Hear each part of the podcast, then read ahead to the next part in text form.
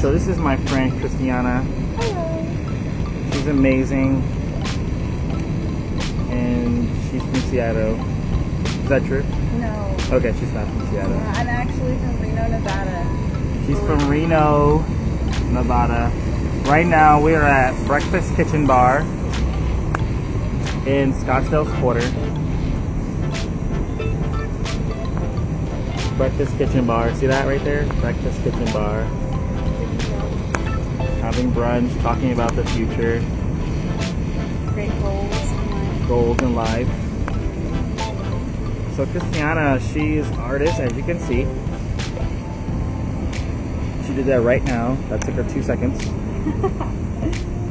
and she's an artist, a musician, a writer, a model. Hey, here we go. She's a great leader. She was a manager. She has manager potential. So, Christiana, uh, so tell us how did you become a musician?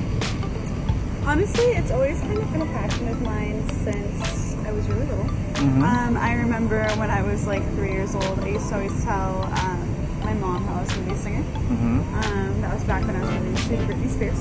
Nice. Um, and it was just kind of something that I cultivated then, although it was really interesting because I didn't really have the outside sources that I needed. Um, Mhm. I didn't, my parents didn't really push it because I was a kid that had so many goals and dreams that they didn't really know which one to hone in on, so they just kind of let me run wild. Yep. Um, and it wasn't until I got older that I, I actually developed this idea that I was too old to become a musician. Yep. And I let that stop me for a really long time. Yep. So um, it wasn't until I realized that I was becoming envious of other people who were living my passion that I needed to do something about it because it was just this feeling that never really went away. Um, and it's actually mostly self-taught. Um, I just one day went out and decided to get the instrument of choice and started a grueling process of YouTube videos and kind of figuring out like what music was and what music theory is and um, just like really what made it tick. And then eventually I ended up getting a drum teacher and he was like, hey, you should really take a class on music theory, learn more about this, learn more about your craft. And it's just been a process from there and um, I've learned that music is just kind of this rabbit hole that once you delve into it, just gets deeper and deeper and deeper, and there's so much to do about it. That's true. That's awesome. So you just basically just start. You just decided to make a decision and start doing music. Yeah. And you play guitar. What else instruments do you play? Um, I'm learning cello. Learning. I wouldn't say I play it yet, but I'm Mhm. learning cello. Um, I can play a little piano, percussion, and ukulele. Um, yeah. Once you learn one instrument, it's kind of relatively easy to transfer the knowledge to any other instrument. So.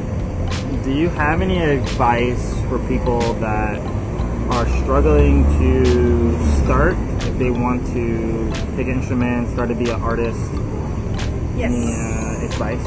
Absolutely. Um, I would say that the beginning of any craft that you want to do, not just with music, is always the hardest part. It's Mhm. always the hardest. It's not when you're six years down the road doing what you love. That's not the hard part. That's when it's easy and it's routine and it's habit.